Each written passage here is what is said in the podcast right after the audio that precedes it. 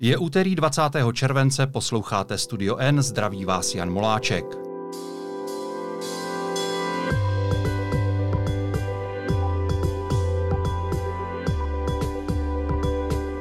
V následující zhruba hodině bude na moje otázky odpovídat předsedkyně další z politických stran, které se postupně vystřídají v našem seriálu předvolebních speciálů.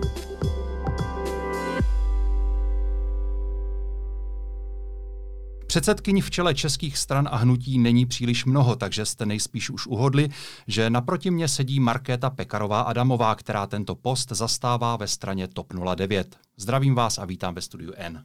Hezký den, děkuji za pozvání. Zeptám se vás na úvod stejně jako svého předchozího hosta, kterým byl Zbigněk Stanjura z ODS.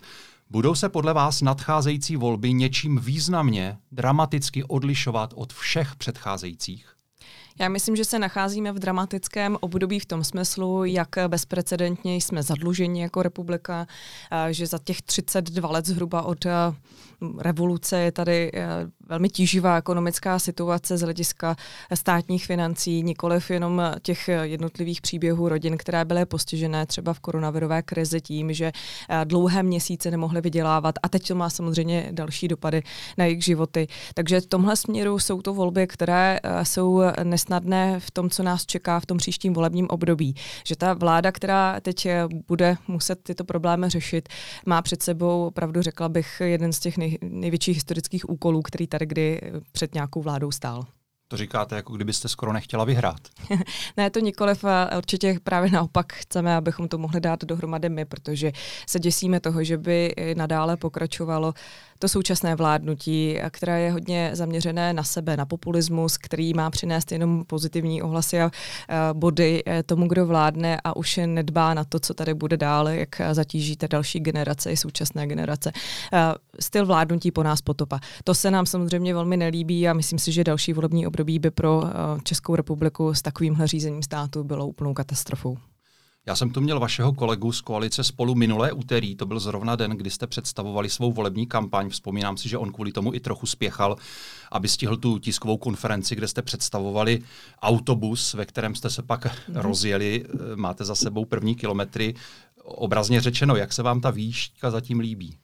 Mně se líbí moc, protože já jsem už zažila sice hodně kampaní a hodně kampaní, i ve kterých jsem sama třeba nekandidovala, jsem podporovala jako dobrovolnice nebo respektive členka strany. A musím říct, že byť možná mnozí před rokem nedávali moc šance tomu, že tři strany se takhle dohodnou a budou spolu schopné dobře fungovat, tak se nám vlastně každým dnem té kampaně potvrzuje, že spolu fungujeme velmi dobře. A to nejenom na té nejvyšší úrovni jako předsedové stran, kdy s Petrem a Marianem se skutečně velmi rozumíme, ale i na úrovni těch našich kandidátů, politiků v regionech, což třeba ze začátku někde mohlo drhnout, ale dneska už to tak vůbec není. A to mě na tom vlastně naplňuje určitým optimismem, že je vidět, když máme ten společný cíl, tak eh, skutečně umíme překonat některé rozdíly, názorové rozdíly a vidět ho před sebou a jít si za ním. Eh, kde je vůle, tam je cesta, tím se snažím řídit a myslím si, že tady se to ukazuje opravdu víc, než jsem i čekala takže mě to vlastně naplňuje určitým optimismem a snažím se, aby to z nás bylo i vidět, protože, a říkají nám lidé, že to z nás je vidět, protože kdo chce zapalovat, musí sám hořet a to si myslím, že by mělo být teď pro nás tím vlastně finále těch několika týdnů, které nás ještě do voleb čekají, kde se ta kampaň bude čím dál víc rozjíždět, rozostřovat a bude určitě i ostrá, protože jak vidíme třeba ze strany premiéra Babiše, tak on neváhá jít k lžím, k útokům. My, s ním, my jej jejich terčem třeba teď možná nejsme tak eh, moc jako Piráti se stanem, ale vzhledem k tomu, že se takových věcí neštítí, tak se dá očekávat, že také časem třeba budeme. A eh, věřím tomu, že i tohle je určitá zpráva pro voliče, jak se kdo chová v politice a není to trochu ohrané, ten volební autobus. Já samozřejmě chápu, že se nějak musíte přesunovat a rozhodně vám nevyčítám, že jezdíte autobusem, ale ptám se, protože vy jste mu přisoudili i takovou symbolickou roli. Zaslechl jsem nějaké komentáře z vaší strany, nevím už, který z vás tří to říkal, že ten autobus veze naději a podobně. Volební autobus to je asi nejprovařenější kliše volebních kampaní, možná po volebním guláši, tak proto se na to ptám. Jestli to nesvědčí o absenci nápadu trošku. Já si myslím, že co, je, co funguje, to se nemá měnit a prostě tady tohle je v prostředek, který nejenom v České republice, ale v zahraničí a na západ od nás úplně běžně je využíván. Je to do jisté míry eh, prvek, který samozřejmě připoutává tu pozornost, protože je obrovský a máte na něm ty eh, vlastně slogany, ale ty naše slogany jsou pozitivní. Ty naše slogany nejsou eh, směrem k tomu, že někoho zavřeme do vězení. Teď narážím samozřejmě na jeden z autobusů, který tady brázdil před volbami minulými české silnice, ale je naopak právě pozitivní, veze těm lidem poselství, že chceme tuto zemi dát do pořádku, že ji chceme postavit na nohy a dát dohromady. No a to si myslím, že také o něčem vypovídá o tom, že ta naše kampaně není zaměřená na útoky, na znectění ostatních soupeřů, ale naopak na lidi a na to, co by oni chtěli uh, vlastně měnit a proto za nimi jedeme, chceme to od nich slyšet. Není to jenom tak, že my bychom je přesvědčovali o našem programu, ale je to zejména o tom, že od nich čerpáme tu inspiraci, chceme vědět, co je trápí, jaké problémy oni vnímají v České republice a chceme je řešit nechávají vás v klidu průzkumy volebního, pardon, eh, předvolební průzkumy veřejného mínění? A určitě. My se eh, zaměřujeme samozřejmě zejména na to, eh, jak, jaký je ten trend. To je běžné sledovat, je to lepší, než sledovat jednotlivá procenta. A ten trend je pozitivní z hlediska toho, že když bych to přirovnala ke sportu, což v sportu mám ráda zejména ty vytrvalostní, tak vždycky také si musíte nechat nějaké síly do cílové rovinky, musíte spíše postupně nabírat na síle vyhrát stylem start-cíl se podaří jenom málo komu. A my přesně tím taktikou, strategií do toho jdeme. Necháváme si síly i na ty poslední týdny a dny kampaně, kdy se rozhoduje obrovské množství voličů. Ono to možná není tolik známe, ale opravdu ještě v tom posledním týdnu, dvou před volbami se 30% lidí rozhoduje finálně, koho bude volit. Samozřejmě většina už je rozhodnutá teď, ale tady ta nemalá skupina lidí je podstatná a my na ně chceme právě cílit a zaměřit se na to, aby oni volili nás, protože teď eh, je klíčové, abychom uspěli markantně. A když říkáte, že nejste nervózní eh, a mluvíte o trendech, tak jeden z těch trendů je, že hnutí ano opět stoupá. Ono bylo eh, nějakou dobu dokonce až na třetím místě, teď je opět na prvním. Já si myslím, že vaši voliči poměrně nervózní jsou, to je znát, i když si čtete třeba jejich příspěvky na sociálních sítích, takže pokud nejste nervózní solidárně s nimi, tak byste jim měla vysvětlit, proč není k té nervozitě důvod. Víte, já jsem přesvědčená o tom, že se ta vytrvalá práce, kterou děláme nejenom před volbami, ale celé volební období, eh, zkrátka eh, musí projevit a zúročit, že tak to prostě je a že je to o té denodenní eh, politice, kde ty lidé nás znají ze svých měst a obcí. My jako koalice spolu máme dohromady desítky tisíc členů. Máme nejvíce starostů a starostek po celé republice, komunálních politiků jako takových zastupitelů, ale i třeba krajských politiků. Takže oni mohou vidět, jak eh, řídí eh, ti naši politici města, obce, eh, zda jsou s tím spokojeni. A tuto zkušenost my chceme přenášet i výš.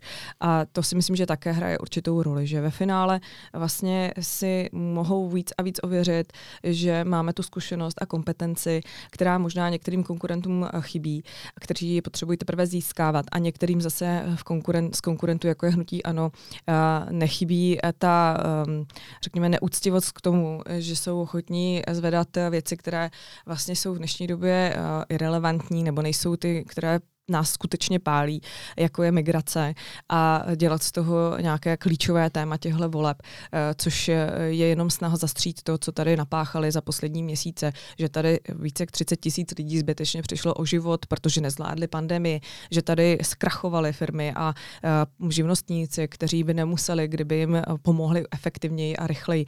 Takže tady tohle je vlastně cílem a my chceme těm lidem otevřít eh, právě i tenhle obzor, respektive nechci říkat otevřít oči, protože věřím tomu, že voliči uh, moc dobře tady tohle to vědí, ale ukázat jim, uh, co je vlastně taktikou hnutí ANO a že nesmí tady na tohleto naslouchat nebo tomu naslouchat, protože uh, to je jenom snaha se ještě více obohatit samotného premiéra Babiše. Pak ale premiér Babiš přijde a zcela ovládne veřejný prostor, jako třeba minulý týden, kdy představil svou knihu Nevím, jestli je v ní něco tak převratného, co jsem měl zatím možnost eh, číst, tak eh, tam nic takového nebylo. Jak to dělá? Má o tolik lepší marketingový tým? Já myslím, že si trochu za to někdy můžeme uh, sami, teď nemyslím jenom uh, nás jako opozici a konkrétně třeba TOP 09, ale obecně uh, nás, kteří jsme nespokojeni s hnutím ANO ve vládě, respektive s Babišem který je bývalý Estébák jako premiérem, tak v tom, že vlastně cokoliv udělá, tomu věnujeme tu pozornost a pomáháme mu tím dostávat ji dál. Sdílíme byť kritiku vůči tomu, co dělá. A vlastně tím tomu dáváme relevanci. Myslím si, že to, s čím přišel, je dobrý marketing. Já to nebudu hanit, protože to skutečně je krok, který není špatný, ale je lživý. A pokud se chceme zvykat na to, že z politiky má jít uh, pryč slušnost, uh, já ji za slabost nepovažuji, takže si myslím, že z ní pryč jít nemá a lhát se zkrátka nemá, to nás učili už od malíčka, od dětství. Takže tady tohle je prostě um, taktika, kterou musíme být schopni prokouknout a zároveň odmítnout. Že prostě se nesmíme nechat nalhávat, že jsou možné řešit problémy takové klíčové, které nevyřešily za 8 let ve vládě najednou z fleku, jako je třeba otázka dostupnosti bydlení v České republice. Klíčový problém pro zejména mladou generaci a rodiny. Ale uh, to, jak to, aspoň jsem měla příležitost uh, skrze jeden článek se dozvědět, chce řešit Andrej Babiš, uh, tak je za prvé boha pustá lež, populismus, protože slibuje něco, co je nereálné. A zároveň, a zároveň vlastně ukazuje na to, že za celých těch 8 let, kde to mohl řešit, tak nic takového neudělal. Takže už by měl jít od válu už jenom proto, že dostal dost času na to ty klíčové problémy vyřešit a neudělal to. My se k programu dostaneme. Já se vás určitě budu ptát na vaši oblast, která předpokládám je, vás, je vám nejbližší, to znamená sociální mm. práce a podobně. Ale přesto bych se chtěl ještě eh, chvíli zdržet u té kampaně. Proč se taky nepokusíte ovládnout ten veřejný prostor nějakým silným tématem? Já pořád čtu jenom nějaké vaše reakce na to, jak vláda zareagovala na tornádo, na jmenování nejvyššího státního zástupce a podobně. Myslím si, že to třeba se pokusil udělat Marian Jurečka, když přišel s tím zkrácením důchodů komunistickým prominentům. To na chvíli chvíli rezonovalo ve veřejném prostoru, on se e, tam prosadil. Je to věc, kterou jste spolu e, komunikovali, nebo to byl jeho nápad a budete se pokoušet o něco podobného i v tom zbytku kampaně?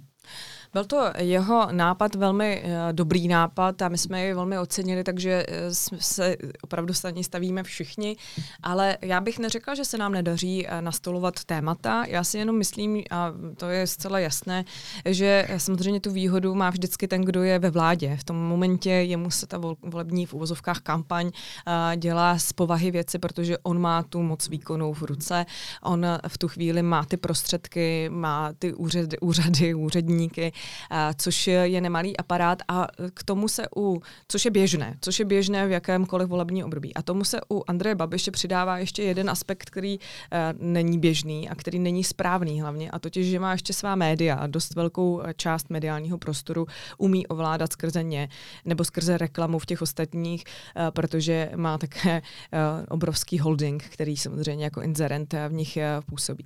Takže tohle je samozřejmě těžký kalibr, který my nemáme šanci úplně snadno eh, prorazit, tak to hold je a my si na to nestěžujeme, my nepláčeme, to už je realita několik let, ale jenom chci říct, že ty podmínky úplně rovné zkrátka nejsou. A je to uh, přirozené, že když s něčím přijde uh, premiér země, který má pozornost všech uh, prostě v celé zemi, ať už jsou to média nebo i veřejnost, uh, tak se mu to daří o něco lépe nebo s nás určitě než uh, někomu, kdo je v opozici a kdo kdo eh, prostě vždycky s tím svým návrhem narazí ve své podstatě právě na tu bariéru té vlády, která je k němu nepřístupná. Ale eh, my ta témata eh, se snažíme samozřejmě i nadále komunikovat a zvedat a třeba, když jste zmínil tornádo a pomoc po, po tornádu, tak to je třeba jeden z těch konkrétních příkladů kde vidíte fungující uh, právě samozprávu, respektive tu úroveň kraje. Já myslím, že Hitman Grolich by se zasloužil skutečně velkou pochvalu za to, jakým způsobem přistupuje uh, k řešení těch následků. A to do posud, to není jenom otázka těch prvních dnů. A je to právě Hitman z KDU ČSL. A je to člověk, který ukazuje, že prostě se ta politika dá dělat právě tak, jak je potřeba lidsky, se ohledem na ty potřeby těch místních, bez snahy se u toho nějakým způsobem zviditelňovat, uh, komunikovat komunikovat věci, které jsou potřebné, nastavit tu komunikaci tak, aby vzbuzovala důvěru. Tohle, kdyby byla schopna vláda v době pandemie, kdy nechci srovnávat úplně dosah těch katastrof, ale přece jenom jsou to nějakém, nějakém poměru podobné věci, tak by ta epidemie u nás také mohla mít mnohem lepší průběh, protože vláda by prostě komunikovala ty věci, byť nepříjemné, tak, aby lidé je chtěli dodržovat, aby viděli ten svůj podíl na tom, že mohou pomoci zvládnout celkově tu situaci. A to se bohužel třeba nestalo. Takže my tímhle tím ukazujeme uh, v praxi, uh, jaký, hmm. jací politici jsme, že jo, máme tu zkušenost a kompetenci. Není ta vaše kampaň o něco těžkopádnější, protože jste tři strany a musíte se jednak na všem domluvit a jednak se ke všemu vyjádřit všichni. Já vždycky čtu ta vaše tisková prohlášení, tam je vždycky citát Petra Fialy, pak Mariana Jurečky, pak váš. Nebrzdí to tu kampaň trochu v rozletu, protože dneska jsou přece jenom v kurzu strany jednoho muže, e, sázejí strany často na jednu osobnost v čele. Je to možná tak, že máte pravdu, že eh, je to v mnohých ohledech složitější. A vždycky to přirovnávám k tomu, že dohodnout se i v doma, v rodině, ve dvou na něčem je složitější a ve třech ještě složitější. Takže si to asi každý umíme představit, že prostě najít ten kompromis třeba nějakému názoru není úplně vždycky jednoduchý. Ale na druhou stranu eh, tím ukazujeme právě už dnes, že se dohodnout umíme, že eh, prostě ten náš společný nějaký cíl a vize toho, jak tahle země má vypadat, eh, pro nás jsou zcela na prvním místě a jsme proto schopni právě kompromisovat kompromisů a koncenzu a dohody. Ostatně teď je to zhruba rok, co jsme začali koalici vyjednávat. A já myslím, že to je vlastně, já jsem na to teď nedávno vzpomínala, jak to, jak to vlastně se rodilo všechno, že už nám to dnes přijde samozřejmé, že takováhle koalice vznikla, kandiduje, už to všichni berou jako jasné, eh, že má navíc ještě takové zastřešující pojmenování spolu. Ale přitom eh, ta cesta k tomu po těch týdnech a měsících eh, prostě měla svá úskalí a my jsme přesto byli schopni je překonat. Už v říjnu jsme řekli, že do toho jdeme, co jsou naše základní programové priority, na čem se shodneme a co považujeme za důležité pro tuto zemi. Byli jsme schopni bez nějakých uh, velkých hádek uh, problémů uh, sestavit kandidátky i program a myslím si, že velmi kompetentní program. Byli jsme schopni se dohodnout na tom, jak bude vypadat ta kampaň.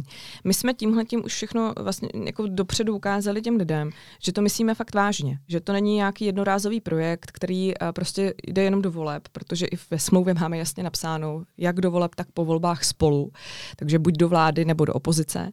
A tohle je prostě pro nás teď ten nejklíčovější projekt, na kterém všichni pracujeme. A jasně, že někdy můžeme mít eh, s tím trošku víc problémů, než když jsou někde dva, anebo když to všechno rozhoduje jednotlivec sám. Eh, když to rozhoduje ještě navíc za celou tu stranu, ani se neptá svých kolegů a předsednictvu nebo v nějakém orgánu té strany.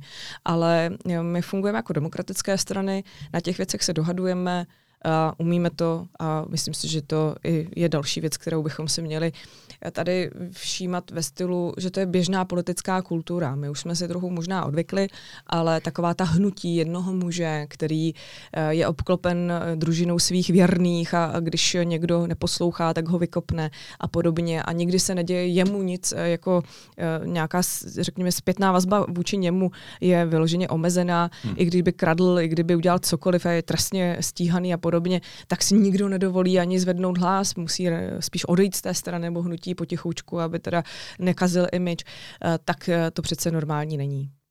Vy už jste říkala, že si s oběma předsedy lidsky rozumíte, respektují vás. Eh, při vší úctě oni mají za sebou už ministerské zkušenosti, oba byli ve vládě, vy zatím ne. Já myslím, že bez problémů se doplňujeme a vnímáme tam i ty rozdíly. Možná oni nejsou až tak veliké, ale jako přece jenom generace. Eh, jsme s Marianem stejná, s Petrem nikoliv, takže eh, my se mm, velmi, bych řekla, doplňujeme a já tam vnímám spíše ty synergické efekty, které z toho plynou. A eh, nikdy jsem neměla v politice, jako já jsem to hodně často tázaná kvůli tomu, že jsem žena, předsedkyně, takže tu otázku dostávám obecně, jestli mě respektují muži v politice. A já teda musím říct, že uh, musím zaklepat možná, uh, nevím, jestli to je obvyklé nebo ne, ale já za sebe mohu říct, že tu zkušenost mám takovou, že ten respekt uh, mi projevují a že prostě ten můj názor má stejnou váhu jako jejich. A naopak si dokonce myslím, že u Mariana a Petra je uh, velmi jako ocenění hodné a není to úplně samozřejmé, že jsou i velmi, řekla bych, galantní a jako dbají na takovou tu základní etiketu, která neúplně všem vlastní v té politice je. Tak to mám jako od, oskoušené, řekla bych. Já jsem ten dotaz neformuloval na základě toho, že jste žena. Já bych určitě neobvinoval předsedu Fialu ani předsedu Jurečku z toho, že by k vám necítili respekt kvůli tomu, že jste žena, ale přece jenom ta zkušenost je jiná. Oni mají vládní zkušenost, oni řídili ministerstva a vy zatím ne, tak proto jsem tu otázku formuloval jsem, tady na tom. Ano, ano, já jsem vám ji tam ani nechtěla ponout. Já jsem vím, že jste se takto neptal a že jste tak ne, nezamýšlel. Ale já jako... Já tomu rozumím. Ne, ne, no, já nepocituji handicap v tom, že jsem uh, neřídila ministerstvo, jsem 8 let v poslanecké sněmovně a uh, předtím jsem byla, působila v komunální politice a musím říct, že vlastně je to osvěžující, že se na to každý umí nahlédnout z jiného úhlu pohledu a je skvělé, že pánové mají tu zkušenost, nejenom oni, ale i další kolegové, protože teď zvlášť v téhle době, jak jsem říkala, budeme čelit obrovským problémům, strukturálním změnám, transformace ekonomiky kvůli, uh, nebo pro, pro zelenou uh, ekonomiku a podobné záležitosti. Takže bude potřeba právě naopak eh, ty zkušenosti eh, mít a nikoliv je eh, sbírat a rozkoukávat se strašně dlouho, protože každý ten den, každý ten měsíc bude vzácný a bude potřeba ho využít naplno.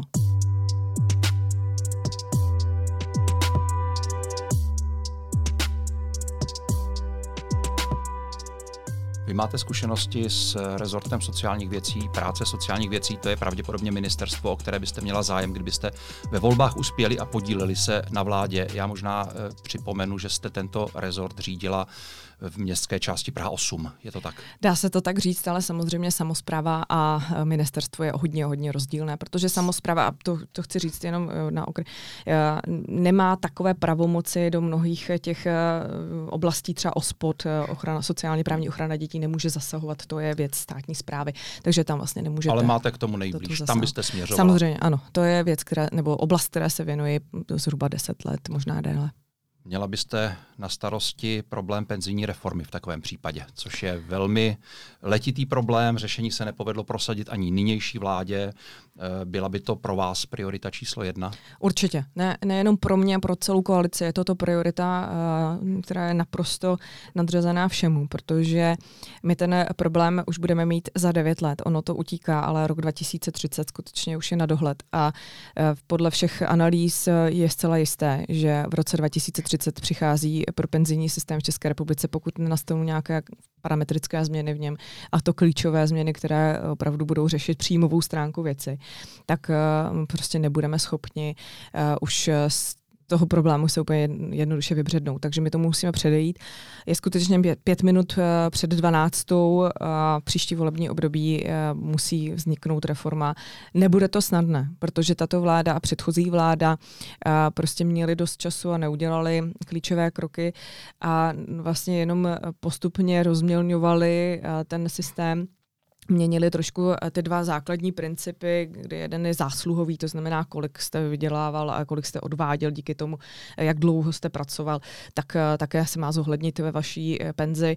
A ten solidární, kdy vlastně se všichni skládáme hmm. v vozovkách, takže se jako pomáhá i těm, kteří třeba neměli v životě takové štěstí.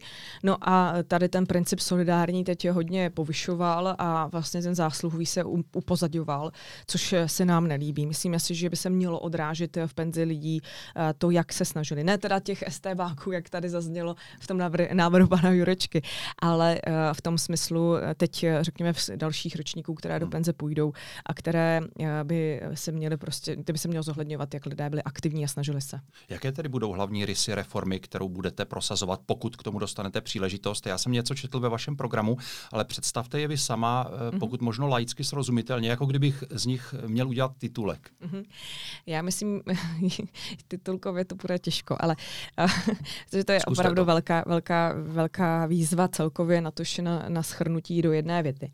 Uh, my ale chceme jednoznačně, aby se řešila i ta příjmová stránka věci. Když vezmu ten současný návrh paní ministrině Maláčové, která... Příjmová stránka důchodového systému, ano. nikoliv státních Duch... financí jako celku, ano, protože tam jsem si přečetl, že tak. je příjmová stránka v pořádku vás v programu. Ne, Tomu se ještě dostaneme, ano, ale ano, pojďme ano, tedy, ano, aby, abychom s tou upřesnili. Přesně tak. tak. příjmová stránka důchodového systému, kde chceme mnohem více vtáhnout lidi do toho, aby na svoji penzi nebo na penzi svých rodičů přispívali. Máme tam aspekt toho, že můžete 1% ze, svých, ze svých odvodů, toho, co odvádíte do dnešního z penzijního systému, vlastně přímo směřovat ke svým rodičům nebo svému rodiči. To je jedna z těch motivací toho, aby ty odvody jste platili s, možná s větším uspokojením z toho, že víte, komu konkrétně pomohou. A další rovina je to, že samozřejmě i dnes máme možnost spořit si. Říká se tomu stále ještě třetí pilíř, byť už ty další dva jsou jako diskutabilní, máme ten druhý hmm. už zrušený. Ale v tom si můžete spořit, ale vlastně v současné době mnoho lidí ani neví, že ta částka, kterou se do toho dávají, velmi nízká, se jim v tom jejich důchodu potom příliš neozobrazí. Takže chceme je motivovat i k, řekněme, novým nástrojům, modernějším nástrojům, nástrojů, které budou jako rozšiřovat to portfolium i více směrem eh, na, eh, řekněme, takové ty fondové záležitosti a podobně. Takže to, to je jedna z těch záležitostí. A to by byla dobrovolná soukromá ano, aktivita to je každého. dobrovolná soukromá. Zároveň ale chceme řešit i uh, následně to rozvržení a teď uh, vlastně v tomhle se shodneme dokonce i se současnou uh, paní ministrní, že by měl být opravdu zaručený minimální důchod.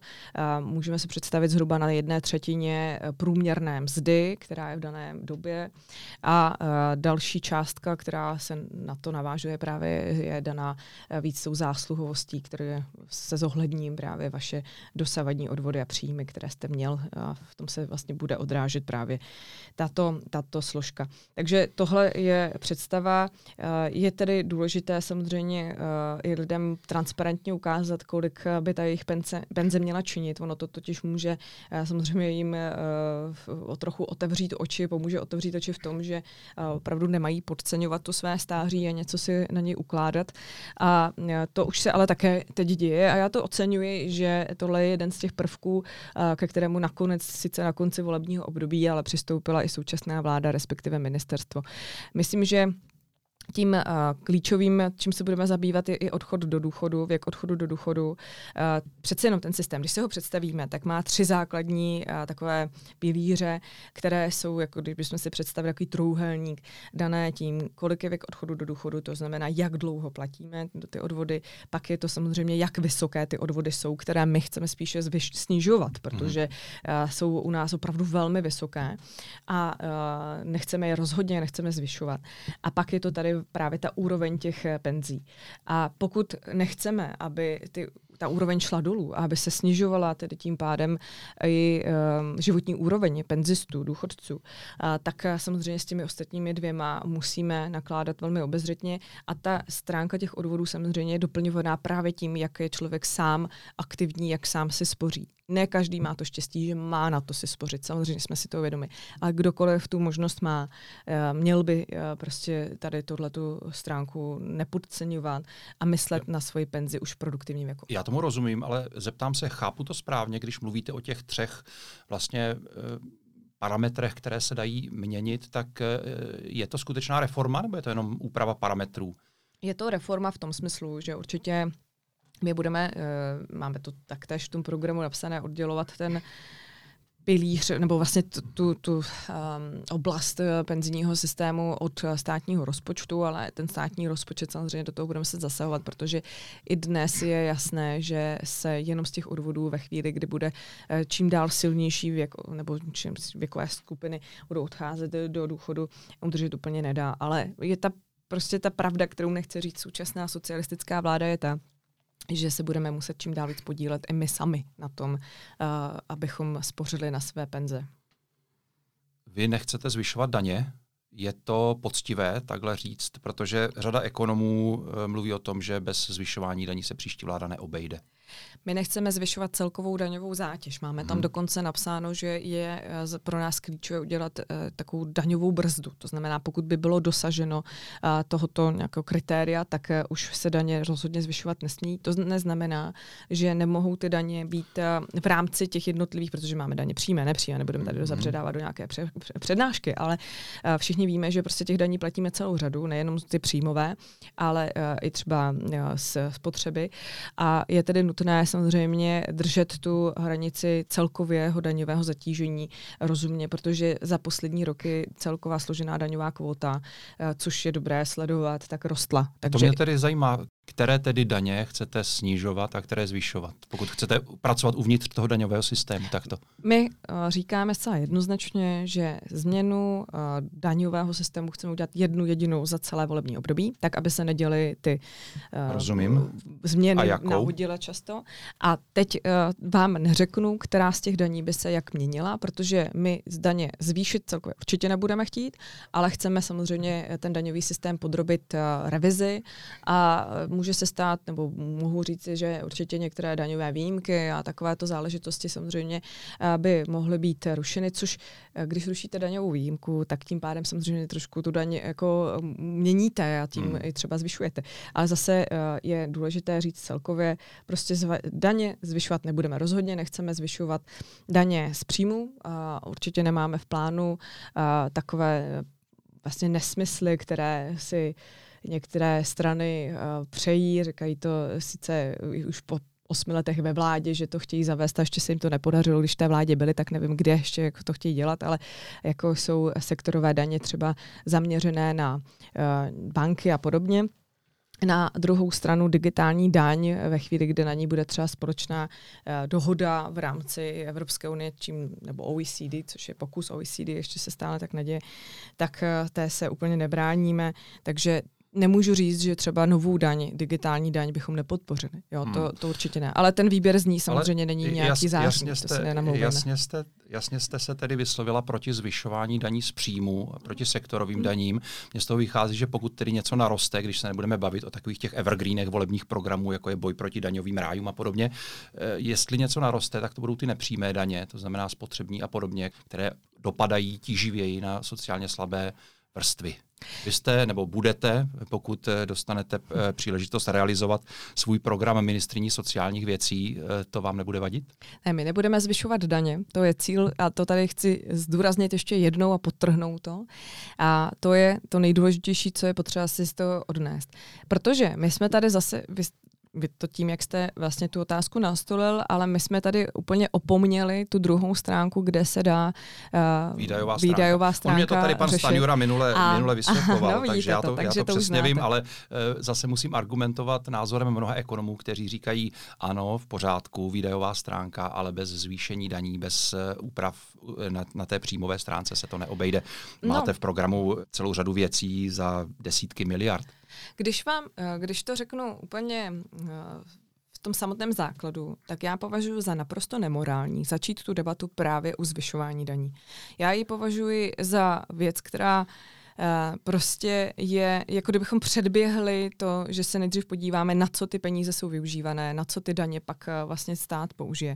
A to je ten klíč eh, k celému řešení veřejných financí. Za nás je potřeba se nejdříve podívat na tuto stránku věci. Tahle vláda, když tady zvyšuje schodky do úplně neuvěřitelných výšin, tak vlastně úplně opomíjí to, co by udělala úplně každá běžná rodina. Každá rodina, která se ocitne v krizi, v tíživé situaci z hlediska třeba právě svého uh, financování, tak uh, řeší to, jestli může někde uspořit. Co si musí uh, zaplatit, to samozřejmě ponechá, to jsou ty nezbytné výdaje, ale ty zbytné oseká. Prostě nepojede na luxusní dovolené, pojede pod stan, nebo nepojede vůbec.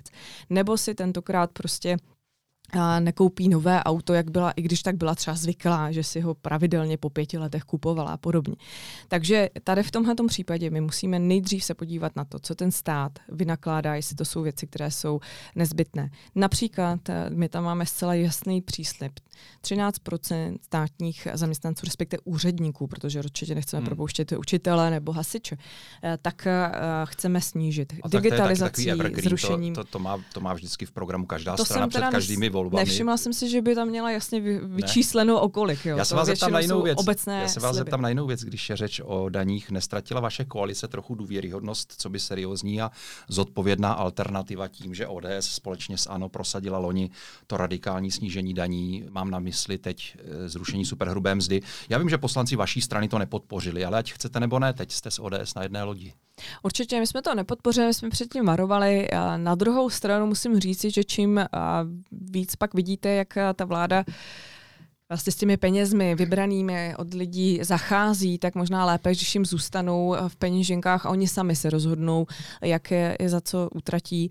A já myslím, že tady v tomhle směru je klíčové, že my jsme v těch volbách minulých šli každý sám e, do těch voleb se svým vlastním programem, až teď v průběhu jej jsme se sformovali jako koalice a teď tady předkládáme vlastně námi všemi třemi stranami vypracovaný program, který zvyšování daní prostě neobsahuje.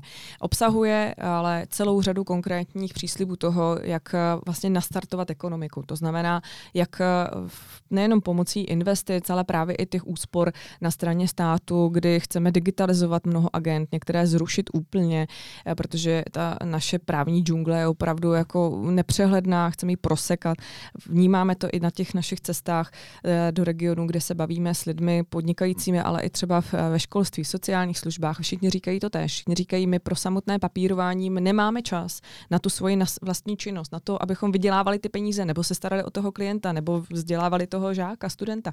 Takže tady to je věc, které chceme se věnovat primárně a opravdu to nebude jednoduché, ale jsme si vědomi toho, že tímhle musíme eh, zkrátka začít. Já se vrátím ještě k té sociální práci, k sociální oblasti. Vy jste podpořili, teď mám na mysli poslance TOP 09, ten velmi kontroverzní a kritizovaný zákon o odebírání části dávek v hmotné nouzi lidem, kteří nezaplatí pokutu za některé přestupky pokud budete ministrině sociálních věcí, znamená to, že tímto směrem budete postupovat, to znamená cestou represe, kterou prakticky celá odborná veřejnost kritizuje jako neúčinnou. Já myslím, že to není uh, jenom tato cesta, kterou se má jít. Naopak si myslím, že musí být v kombinaci a musí být v kombinaci té sociální práce, sociální pomoci těm lidem, uh, která se děje, která ale uh, sama o sobě častokrát uh, prostě není úplně dostačující, když vidíme, že někteří si vlastně příliš nic nedělají z toho, jak by vlastně asi to soužití, tak aby bylo bezproblémové, nekonfliktní mělo vypadat.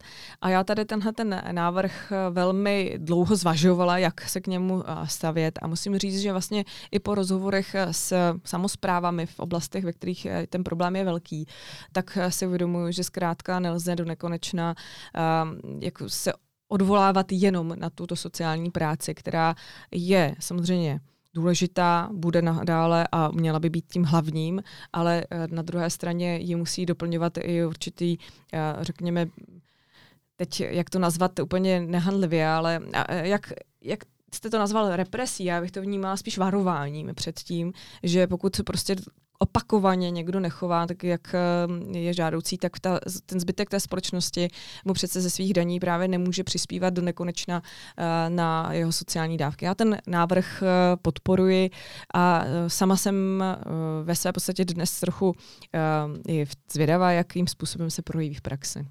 Do sociální oblasti spadá taky téma exekucí, byť technicky je to samozřejmě věc v gestci Ministerstva mm. spravedlnosti. Vy máte v programu, cituji, dotáhneme do konce velkou novelu exekučního řádu. Ta teď prošla. Co konkrétně chcete ještě měnit? No tak ten program právě byl vytvářen v době, kdy nebylo jasné, v jaké podobě projde. Myslím si, že ta Takže nakonec to hotové, senátem to... schválena. Vidíte, můžeme si očkrtnout jeden bod programu. Ne, já si dělám teď je to Tak? Je, je to skutečně tak, že ten stav podle vás teď je ideální, není potřeba další uh, My jsme na tom hodně spolupracovali. Musím říct, že ještě v když byl naším poslancem Dominik Ferry, tak uh, Dominik, ale tak samozřejmě uh, i kolegové z koaličních uh, stran, jako je Marek Výborný a další. A myslím, že tady ta finální verze je uh, velmi dobrá, že dobře, že prošla ta senátní, uh, protože byla um, ještě přece jenom uh, změněna nebo zlepšena celá řada těch aspektů. Ale uh, jak říkám, teď nějakou dobu bude fungovat v praxi, uvidíme, jestli na ní bude cokoliv potřeba změnit, uh, tak samozřejmě jsme k tomu kdykoliv připraveni. Myslím si, že totiž je vždycky důležité, uh, protože všechno je to proces, že není nic nikdy hotového, tak uh, to platí i o legislativě, tak uh, je potřeba vždycky reagovat na tu praxi. Když se objeví další problémy, uh, tak uh, je prostě řešit. Například teď v tomhle volebním období byl samozřejmě velmi jasným uh, identifikovaným problémem, který se táhl už z dřívějška, ale prostě letos nebo v těchto letech se to podařilo konečně dotáhnout dětské dluhy a dlužnictví a považuji to za skvělý krok, že se to nakonec povedlo. A prostě takových věcí bude přibývat. Nemůžeme si myslet, že budeme někdy žít úplně v dokonalém světě, to tak není. Musíme ho stále zdokonalovat. To znamená, že tento volební slib už neplatí, ten je splněný z vašeho pohledu. Já se na to ptám proto, to... protože i v rámci mm-hmm. vaší koalice, a když to rozšířím na e, možnou koalici, s kterou byste vládli, to znamená s Piráty a starosty, tak tam ty názory na exekuční novelu zdaleka nebyly jednotné. Vaši partneři třeba z KDU ČSL, konec konců třeba i pan Výborný, kterého jste zmínila, tak tam navrhovali i další věci. On navrhoval e, jistou verzi teritoriality exekutorské. Piráti šli ještě dál se starosty. Na čem se shodne dosáhnete, pokud budete vládnout tady s těmito stranami? To uvidíme. To je otázkou jako toho vyjednávání. Co budete pak prosazovat a, vy za TOP 09? A myslím si, že do určité míry, tak my jsme prosazovali prostřednictvím našich pozměňovacích návrhů právě tu částečnou teritorialitu. Takže uh, myslím si, že z toho je patrné a jasně, jakým směrem bychom šli, ale uh, když to stáhnu k tomu, co bylo teď schválené, tak opravdu za nás uh, ten, ten výsledek uh, je pořád lepší, než se na počátku zdálo. Takže uh, ten směr je jasně nastolen. A jasně, že se jak koalice spolu, tak eh, určitě ostatní strany eh, snaží eh, najít vždycky nějakou, jako nějaký kompromis a budeme po volbách určitě řešit to, jestli ten systém ještě právě tady v té oblasti třeba té teritoriality ještě nějakým dalším způsobem nezměnit. Ale já bych teď, protože to je víc oblast spravedlnosti, ano, dotýká se to samozřejmě sociální oblasti, to netvrdím, ale nechtěla úplně fušovat těm kolegům, kteří se věnují zejména tomu rezortu spravedlnosti do řemesla a myslím, že ta debata, kterou si to zaslouží, bude prostě kontinuální v tom příštím volebním období. TOP 09 měla podporu, nebo má pravděpodobně stále podporu mezi voliči, kteří byli, nebo jsou, bych nemluvil v minulém čase, jasně pro evropsky orientovaní. Nešli jste z ODS do přílišných kompromisů, třeba co se týče přijetí eura? Pro řadu lidí je to symbolická věc, důležitá věc. Já myslím, že je ten kompromis prostě v zájmu nějakých e, vyšších cílů, když to takhle zletně nazvu, možná až trošku pateticky, ale velmi trefně, je prostě nutný. A když si vezmu, že jsme ten kompromis museli učinit nejvíc možná u toho eura, tak je to nakonec ještě docela jako kompromis snesitelný a, a za mě iž to, že v programu máme zcela jasně napsáno, že v příštím volebním období chceme splnit maastrichtská kritéria pro přijetí eura nutná, tak jasně ukazuje, že se do budoucna a, vlastně ten odkaz, který je jenom nejenom TOP 09, ale KDU, protože i oni jsou pro euro více než ODS, tak se tam jasně zobrazil, jasně se tam otiskl. Máme tam také příslip toho, že ulehčíme firmám účtování v eurech, což je další věc, která je zejména v nám, naší proexportně orientované ekonomice dosti důležitá pro celou řadu z nich. Takže my se uh, tomu tématu uh, nevyhýbáme, jak by někteří nám chtěli podsouvat, ale my uh, chceme jít realisticky k splnění těch cílů, abychom vůbec mohli se o termínu přijetí eura někdy v budoucnu bavit, ale to příští volební období to nebude. To je prostě potřeba si říct, protože to příští volební období před námi bude stát jiný úkol a to totiž dát veřejné finance do pořádku. Teď, teď se tady bavíme během tří let o víc než bilionovém schodku veřejných financí. To je něco, co je úplně před třeba pěti, šesti lety něco hmm. nepředstavitelného. Se, Takže to jsou ty věci, které já, jsou primární. Teď. Já jsem si před rozhovorem s vámi velmi pozorně přečetl právě tu zahraniční část, zahraniční politiku ve vašem programu. A to právě proto, že si myslím, že s vaší stranou se identifikují voliči, kteří na toto kladou velký důraz. Ano. tak mě zaujalo, že jste eh, před chvílí odpověděla, že v této oblasti jste prosadili svoje představy, vy, TOP 09 a KDU ČSL, eh, a ne eh, do té míry, jak to na mě působí z toho programu právě ODS protože já jsem tam našel věci, které, kterým třeba příliš nerozumím. Vy se tam třeba hlásíte k iniciativě Trojmoří, což je projekt spolupráce pro posluchače, kteří možná neví, co to je. Je to poměrně neznámá věc u nás. Je to projekt spolupráce středo- a východoevropských zemí, který táhne především současná polská vláda. Svého času ho podporoval bývalý americký prezident Trump, který chtěl oslabit Evropskou unii. Proč je pro vás tento projekt tak zásadní? Takhle, já, vy jste to teďka pojal, že jste se od euru dostal vlastně k zahraniční politice. Já bych chtěla ještě eh, se vrátit k tomu já to euru v tom jako, smyslu. Já to beru jako zahraničně politickou orientaci. Ano, ano, to máte pravdu. Euro určitě není jenom ekonomický projekt, je to hodně politický projekt, je to otázka obojího, je to ukotvení vlastně v tom, řekla bych dneska, uh, jako ano. silném klubu ano, to se uh, v rámci Evropy.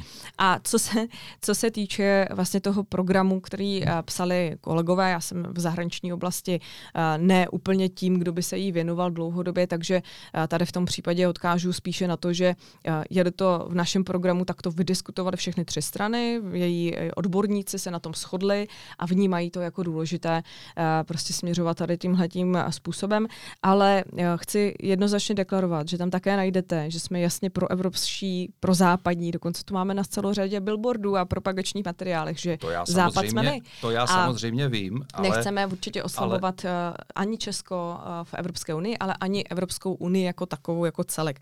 Ani eh, žádnými projekty, které by to tak měly činit, protože někteří nám třeba vyčítali, že nechceme vystoupit z V4. To je takové možná i pro eh, hmm. posluchače bližší téma, eh, kdy uh, prostě vidíme, co se děje v Maďarsku, vidíme, co se děje v Polsku, ostatně ale i na nás, když dáme to přísné kritérium, tak tady máme prostě hmm. oligarchu v čele, který se tady dělá, co chce, co se týče dotací, si zajišťuje svoje vlastně projekty. No a za mě je potřeba vždycky na to hledět s nějakou perspektivou dlouhodobou a z toho, že ty vlády tam třeba jsou do času i u nás je doufám už jenom do října. A pak eh, se snad podaří ta změna, která eh, bude mít smysl jako v tom celku a bude postupně moci zase ten celek eh, prosazovat takové věci v rámci Unie, hmm. které jsou prospěšné nejenom jemu, ale jako takovému celku, protože my můžeme spolupracovat jedině ve chvíli, kdy umíme nejenom brát, ale i dávat. A když mluvíte o Maďarsku, tak jak jste srozuměná s tou vstřícností vůči Orbánovu režimu, který zaznívá z ODS? Nevyčítají vám to vaši voliči? Já nevnímám eh, žádnou extrémní otevřenost. Já si myslím, že uh, se shodneme všichni, že právní stát je klíčovou uh, hodnotou nejenom v České republice, ale ve všech zemích Evropské unie, tedy i v Maďarsku.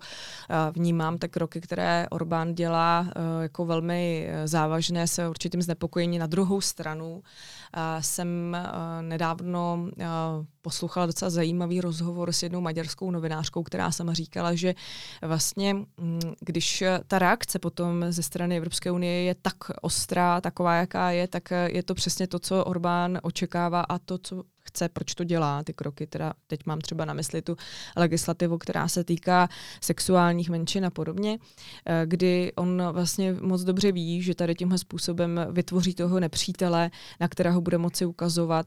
A to je taktika, která je zejména autoritářům vlastní. On se tím určitě eh, inspiruje i u Putina a dalších, což je samozřejmě velmi varující. Na druhou stranu je těžké na to eh, vhodným způsobem reagovat tak, abychom vlastně neplnili jeho přání.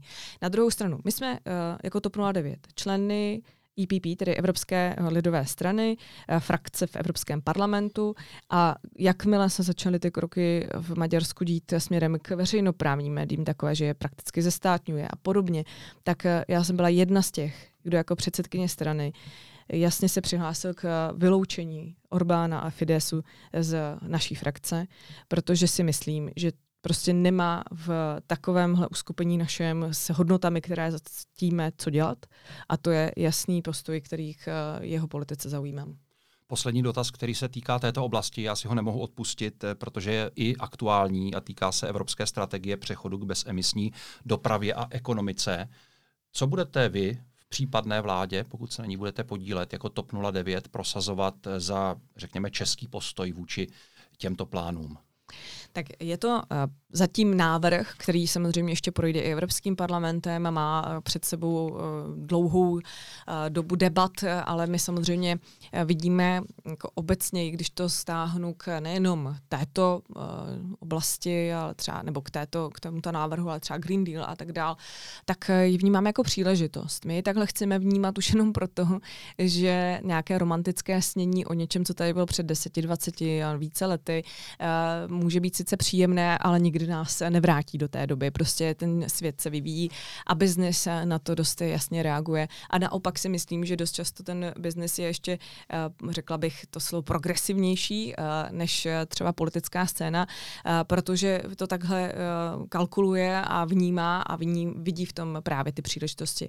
A my chceme právě tady v tomhle směru i vzhledem k tomu, že to bude mít dopady na celou řadu oblastí a sektorů, ve kterých pracují sta tisíce lidí, tak řešit spíše to, jak ty lidi třeba rekvalifikovat k tomu, aby se uplatnili i v těch nových odvětvích nebo v těch místech, kde třeba bude jejich práce nakonec žádaná. Takže za mě, a to je zase k té sociální oblasti vstaženo, ti, kteří by ti mohli být postiženi, tak z toho mají také těžit, nikoliv být postiženi tímto.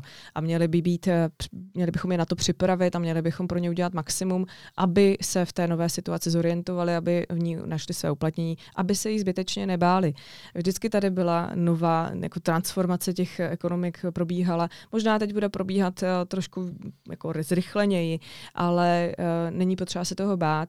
Lidé nakonec tu práci budou mít, bude naopak třeba často příjemnější, čistší, nebude tak náročná fyzicky a podobně. Takže tady v těchto těch oblastech já vnímám uh, víc ty příležitosti než ta rizika.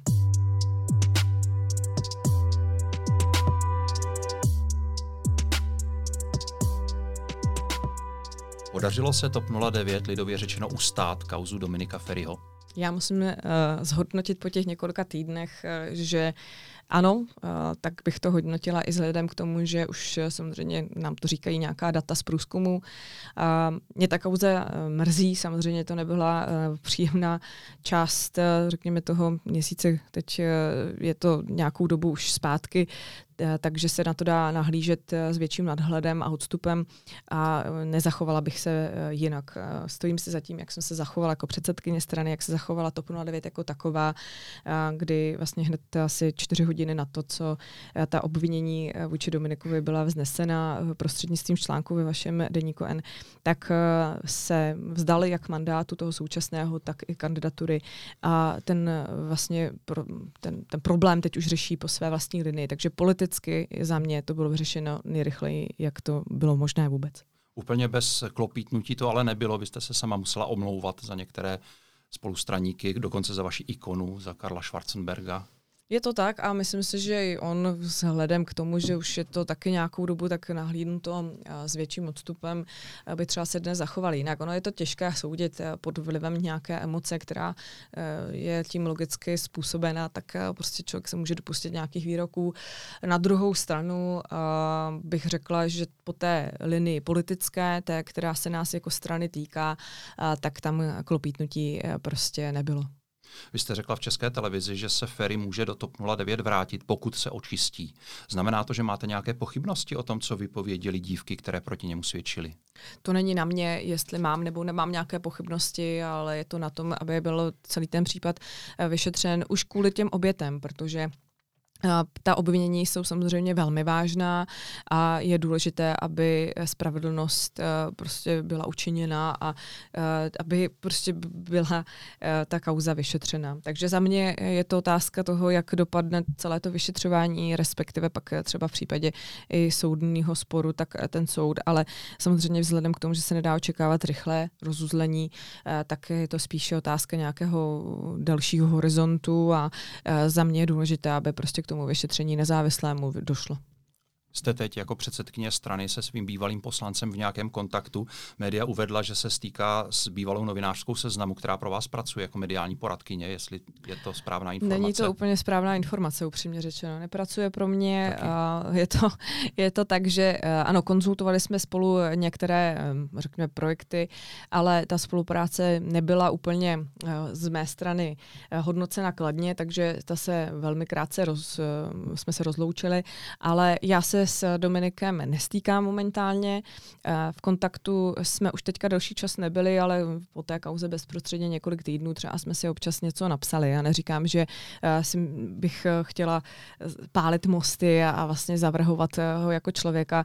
Myslím si, že naopak bychom se měli snažit i v případě, že se prokáže jeho vina, vlastně ukázat nějakou snahu mu v té situaci, která pro něj v tu chvíli samozřejmě by mohla být velmi složitá, nelehká, také určitou formu pomoci, protože podle mě přátelé se poznají i v dobách právě e, složitých a tíživých a nechci nikoho zavrhovat e, za to, co udělá e, zcela navždy. Takhle. A čím si vysvětlujete, že přesto, že jste s Dominikem Ferry spolupracovala ve straně, dokonce jste seděli ve stejné kanceláři, tak se k vám nedostali zvěsti o jeho chování, které, jak se později ukázalo, nebyly třeba v, práv, v kruzích na právnické fakultě žádným tajemstvím? Nikdo vás neupozornil? Ne, nikdo mě nikdy neupozornil, ale uh, já jsem asi eh, tady tu otázku kladla také, jak je možné, že vlastně za takhle uh, delší období, co se údajně ty věci děly, uh, tak uh, jsem vlastně nikdy neměla příležitost od nikoho slyšet, že tohle se tady uh, děje. Já jsem nic takového opravdu do té doby, než ten článek byl zveřejněn, uh, v té intenci rozhodně nevěděla. Přenesme se teď do povolební situace a představme si, že skutečně máte v, v poslanecké sněmovně většinu, to znamená koalice spolu a koalice pirátů a starostů a nezávislých. Vy určitě víte, že pro část ODS je vláda s Piráty těžko stravitelná. Jak se k ní stavíte vy? Tak máme na mnoho věcí rozdílné názory a nebudu zastírat, že mě občas kolegové z Pirátské strany překvapí i třeba svými uh, jako praktikami, které občas uh, provozují ve sněmovně, Vys například, když se dohodneme na něčem a oni potom změní názor a ani nám to nejsou uh, schopni říct, ale to nebudu tady bez nějakých konkrétností do tohohle zabředávat. Spíš chci říct že je přirozené, že když my jsme středopravicová strana koalice, tak eh, se nemůžeme zkrátka s tou středolevicovou a na všem stoprocentně zhodnout. Naopak eh, si myslím, že je to i docela eh, někdy oříšek, ale budeme se s tím muset poradit, protože máme společný cíl dostat z vlády Andreje Babiše, jeho skvadru lidí, kteří často ani neví lidé, jak se jmenují, protože jsou tam prostě skutečně takovými bezejmenými ministry, kteří jenom plní ty úkoly a Andrej Babiš vesele bohatné, co je v politice, zatímco stát eh, tragicky chudne. Takže eh, z hlediska a zadlužuje se. Takže já bych jako vnímala jako kritérium naší společné dohody jako hlavní téma to, abychom vrátili do politiky věcnost, obsah, abychom se zabývali opravdu problémy těch lidí a naší nějakou udržitelností financí, ale třeba toho životního prostředí, školství a celé řady dalších oblastí, kde se shodnout umíme a kde prostě budou třeba na stolu přecházet kompromisy. Ale my často dostáváme tu otázku, s kým ano, s kým ne. Dostáváme ji prakticky v každém rozhovoru, jak já, tak kolegové eh, z ODS a z KDU. A já můžu jednoznačně říci, že to eh, všichni říkáme stejně. S ano, do vlády nepůjdeme, stejně jako s extremistickými stranami. To se asi snad ani nedá očekávat, že bychom vládli s Okamurou nebo s eh, KSČM nebo některými těmi menšími ještě stranami, které jsou také ale extremistické jako je třeba trikolora. Takže jako za mě jednoznačně eh, nepřichází do úvahy moc jiný formát vlády než s Piráty a Stanem, nebo za nás, protože my jsme jasně deklarovali i v koaliční smlouvě, že jdeme spolu jak do voleb, tak po volbách. Ale určitě víte, že v ODS nebyli úplně všichni naklonění ani této koaliční smlouvě s vámi, když odhlédnu od, eh, řekněme, odporu ještě silnějšího vůči vládě s Piráty. Pokud váš výsledek nebude úplně oslnivý, to znamená, nebudete první, řada lidí v ODS toto vnímá jako jediný akceptovatelný výsledek, tak toho mohou využít k útoku na současné vedení a nasměrovat stranu jiným směrem. Nebojíte se toho, že k něčemu takovému může dojít? Já se uh, v politice neřídím obavami, ale myslím si, že hlavním motor, motorem každého politika má být odvaha. Hmm. Je to jenom eh, k tomu, čeho se kdo bojí.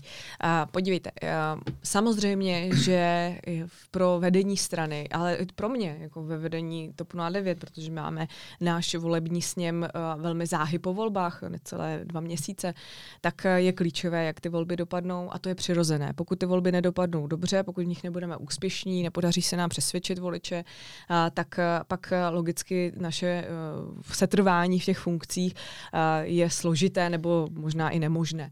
Ale z hlediska toho, jak dopadne ta, nebo jak dopadne ta naše vyjednávání, když uspějeme, tak to, co jsem říkala, deklarujeme všichni, jak Petr Fiala, tak Marian Jurečka. Říkáme to zcela jasně, aby bylo vzhledem k voličům všechno transparentní. A za mě to, že je někde nějaký a opravdu velmi marginální hlas eh, v řadách eh, koaličních partnerů, eh, tak považuji za ne to směrodatné, protože tu politiku těch stran utvářejí zvolené zvolení předsedové a předsednictva a orgány těch stran které prostě jasně schválili naprosto drtivou většinou. Tam snad byly skoro jednomyslné přijetí eh, těch našich eh, společných materiálů, ať už to je koleční smlouva, nebo je to právě program. Takže tohle je to, co je dáno, co je podepsáno, co je černé na bílém a na co se mohou lidé spolehnout. A jaký bude další scénář, když se tohle nepovede? To znamená, když eh, s koalicí spolu a Piráty a starosty nedosáhne na většinu ve sněmovně. No, tak je vymalováno, že když to dosáhne druhá strana. Jsem se teďka začal smát, protože úplně stejně mě odpověděl Zbigněk Stanjura. Řekl no. přesně toto, je vymalováno. Jo, vidíte, a já jsem to ještě, ne, já jsem slyšela Jste část. tak domluvili? Ne, ne, ne, já jsem slyšela část podcastu s Zbigněkem a ne, neměla jsem čas poslouchat úplně celý, takže to chci ještě doposlouchat. No vidíte, jak se shodneme. Uh, my jsme uh, prostě přesvědčeni o tom, že ta šance na tu změnu teď je. A ukazují to uh, i nálady ve společnosti. Uh, my na těch setkáních, která jsou ve všech regionech celé země, slycháme velmi často od těch lidí, kdy už nás konečně zbavíte Andreje Babiše. A já jim říkám jednoduchou a jedinou možnou věc. Až nás zvolíte, až nás dostatečně posílí to, že budeme mít eh, vaši důvěru i v projevenou tím hlasem v urně. Takže my jsme na to připraveni tu změnu učinit, ale je potřeba, aby nás tuto změnu chtělo co nejvíc, protože jinak tady bude vláda, kterou bude sestavovat ano, s někým z buď ČSSD, KSČM nebo oběma, kdo se dostanou, prolezou, nebo klidně i s SPD nebo s a s přísahou, nebo kterou... s dalších stran, o kterých třeba teď ani nevíme, že se ještě vynoří. Přesně. Co by Česko v takovém případě čekalo za další čtyři roky? Já myslím, že nám ukazuje už ta současná vláda, že jim je jedno, co bude kdy do budoucna. Pan uh, premiér současný uh, je zabezpečen, co se týče jeho vlastního života a rodiny, uh, dostatečně, zabezpečuje se v té politice čím dál lépe a jediné Jediné, co ještě si potřebuje odvrátit, je e, nějaká trestně právní rovina jeho odpovědnosti za kauzy, které má. To znamená, aby se nedostal do vězení, do tepláku. No a to je cíl, který má vel, jako silný motiv, to uznávám, ale tento motiv je jeho hlavním motorem. Udělá proto cokoliv, bude rozdávat na všechny strany naše peníze vlastní, e, peníze našich občanů, ne moje, ale ani ne jeho, ale prostě všechno tohle to on určitě udělá a je mu jedno, co bude potom, po nás potopa. Ti, kteří ho obklopují, tak e, jsou lidé, kteří častokrát eh, ve vší úctě k ním dosáhli na maxima svých možností a, a než aby někdy něco namítli nebo jako cekli proti panu Babišovi, tak eh, drží ústa a krok. Takže ti se rozhodně nedají považovat za lidi, kteří budou dělat něco ve prospěch lidí, ale dělají jenom ve prospěch toho, aby se udrželi na těch pozicích, aby tam udržel se i Andrej Babiš a oni mohli se v klidu uh, jako toho účastnit a podílet na tom. No a ti, co tam teďka zmiňuji, jako je Okamura, ten se ani moc netají tím, že vlastně v politice je je jako takovým biznesmenem obchoduje se strachem. Jeho hlavní uh, vlastně devizou v ozovkách je, že on opravdu umí umě uh, ty věci uh, přizpůsobovat tomu publiku, které zrovna oslovuje. A pan Šlachta, no, tam si myslím, že už všichni vidí, že to je příprava právě dalšího, řekněme, koaličního partnera pro Andreje Babiše. Takže tohle nám skutečně hrozí. Já bych to nazval populisticko-fašisticko takovou nechci použít to slovo fízlovská, jak se často říká, nebo na sociálních sítích lidé uvádí, ale taková jako další populistická strana, takže, nebo hnutí, takováhle koalice by nám hrozila. A musím říct, že eh, říkám to lidem eh, na náměstích, eh, v takovém okamžiku chápu, že mnozí mladí a různí jako aktivní a schopní lidé by už tady tu perspektivu pro sebe neviděli a chtěli by o tuto dojít. Kolik poslanců musí mít v příští sněmovně TOP 09, abyste svou předsednickou roli chápala jako dobře splněnou? Tak eh, počkejte, počtem to dává. ne, my máme, eh, my máme teď v současné chvíli samozřejmě sedmičlený klub, takže Aha.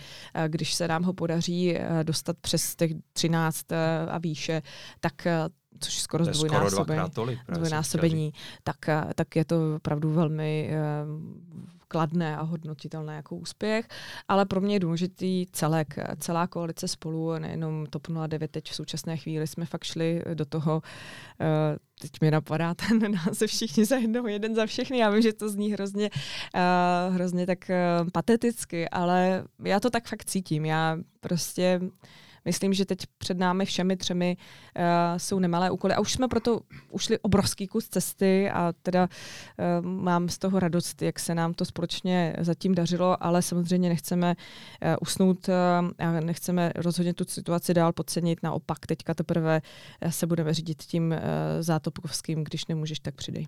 A jaká je vaše představa o budoucnosti TOP 09 po těchto volbách, případně po příštím volebním období. Budete stranu chtít za každou cenu udržet při životě jako samostatný subjekt i za cenu toho, že se budete muset spojovat do koalic jako nyní eh, pro účely voleb. Nebylo by výhodnější to spojení pravice eh, jednou provždy udělat a spojit se natrvalo s nějakou stranou? Ne, já myslím, že teď tohle je, um, jako samozřejmě určitě jsou to důležitá témata pro eh, stranu TOP 09 a určitě to k diskuzi bude v budoucnu, ale teď se soustředíme na ty volby, na to, aby jsme v nich uspěli, na to, abychom mohli eh, z pozice vládní strany eh, vyřešit to, co v České republice je potřeba řešit. No a potom teprve budeme řešit sami sebe. Takže uh, já to vnímám tak, že uh, s, za mě je ten úkol, ta mise, jestli tak jako můžu zase říct strašně patetická slova, ale lepším nenacházím, tak, eh, tak mise bude to usednout v těch lavicích eh, vládních, ne proto, aby my jsme z toho měli eh, jako tu vládní limuzínu v vozovkách, tak jak tomu dneska někteří podle mě trochu přistupují, ale abychom prostě ty problémy, které tady ta země má, mohli začít řešit.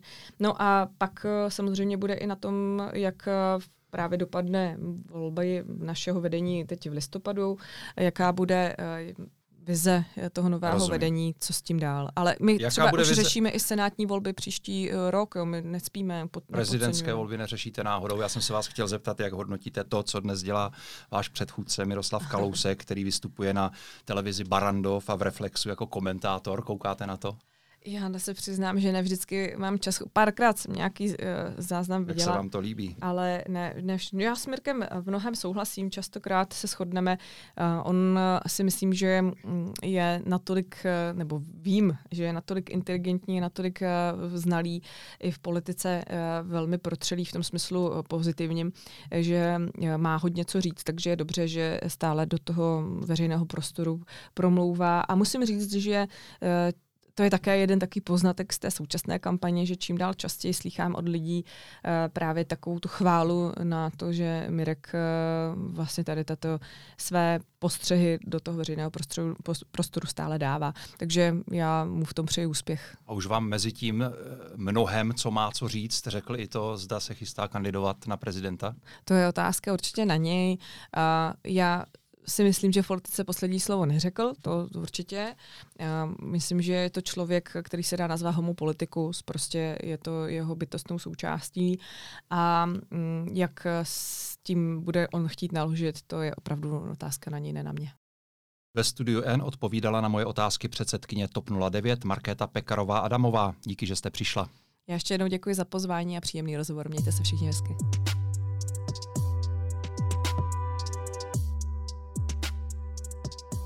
A díky všem, kdo si náš rozhovor poslechli. Seriál předvolebních speciálů bude pokračovat celé léto i v září. Budeme rádi, pokud vám i naše podcasty pomohou na podzim s rozhodováním, komu dát hlas.